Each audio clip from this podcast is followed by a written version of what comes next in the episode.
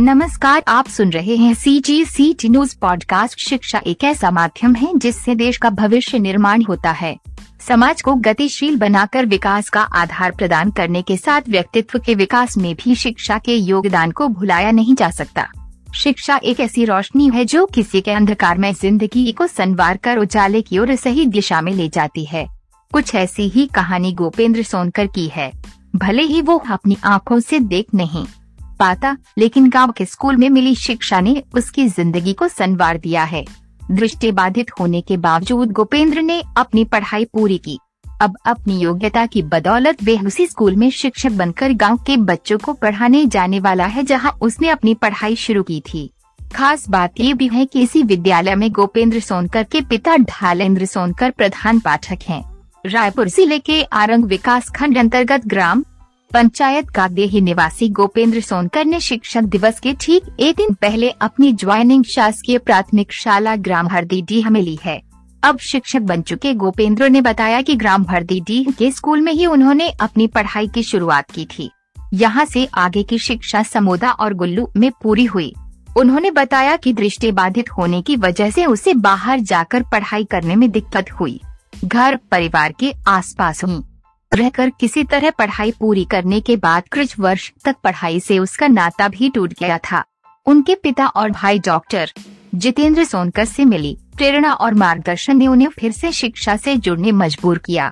आखिरकार उसने अपनी शिक्षा जारी रखी और वे शासकीय नौकरी हासिल कर पाया। गोपेंद्र ने बताया कि गाँव में पिताजी लंबे समय से विद्यार्थियों को पढ़ाते हैं। उन्हें देखकर मुझे भी एक शिक्षक बनकर गाँव के विद्यार्थियों को पढ़ाने का मन करता था। दृष्टि बाधित होने की वजह से मेरा जीवन, रहन सहन बहुत आसान नहीं था। मैंने अपनी पढ़ाई जारी रखी। दो बार छत्तीसगढ़ टीईटी और एक बार सी परीक्षा पास करने के बाद सामान्य वर्ग से मेरा चयन शिक्षक के रूप में हुआ। शिक्षक बनने वाले गोपेंद्र सोनकर ने प्रदेश के मुख्यमंत्री भूपेश बघेल और सरकार के प्रति आभार व्यक्त करते हुए कहा कि 2019 में शिक्षकों की भर्ती प्रक्रिया प्रारंभ करने से ही उन्हें रोज़गार मिला। कोरोना की वजह से भले ही कुछ समय तक भर्ती प्रक्रिया बाधित रही, लेकिन कुछ माह बाद ज्वाइनिंग मिलने से वे हाथ शासकीय नौकरी में आ गया है। शिक्षक गोपेंद्र ने क्षेत्र के विधायक और नगरीय प्रशासन एवं विकास तथा श्रम मंत्री डॉक्टर शिव कुमार डाहरिया के प्रति भी आभार जताया है। उन्होंने कहा कि मंत्री जी की पहल से उन्हें गाँव से कुछ दूर स्थित विद्यालय में ज्वाइनिंग मिल पाई है।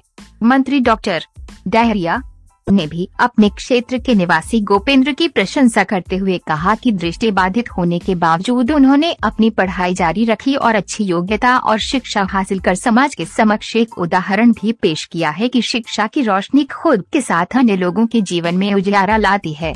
आज स्कूल में ज्वाइनिंग के दौरान क्षेत्र के पार्षद नारायण कर्रे सहित ग्रामीणों ने भी नए शिक्षक गोपेंद्र का तिलक लगाकर स्वागत, अभिनंदन किया।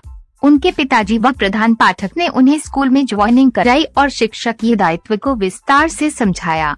रायपुर ज़िले के अंतर्गत ग्राम का देही में रहने वाले शिक्षक गोपेंद्र सोनकर ने बताया कि दृष्टि बाधित होने की वजह से उसे बहुत संघर्ष करना पड़ा। कहीं भी नौकरी कर पाना आसान नहीं था। शादी भी नौकरी पक्की होने के बाद की। उसने बताया कि उनके पिताजी ढालेंद्र सोनकर भी एक शिक्षक है। उनकी प्रेरणा ने ही उन्हें भी शिक्षक बनने प्रेरित किया। वे ग्रामीणों के साथ गाँव के बच्चों को लगातार शिक्षा से जुड़ने की बात कहते हैं। गोपेंद्र ने बताया कि वे आधुनिक टेक्नोलॉजी के माध्यम से गाँव के विद्यार्थियों को स्कूल में पढ़ाएँगे। गोपेंद्र का चयन सहायक शिक्षक विज्ञान विषय पर शासकीय प्राथमिक शाला, ग्राम हरदी डीह में हुआ है। अब शासकीय नौकरी मिलने पर गोपेंद्र का संघर्ष में जीवन आसान हुआ है। सी जी सी टी न्यूज़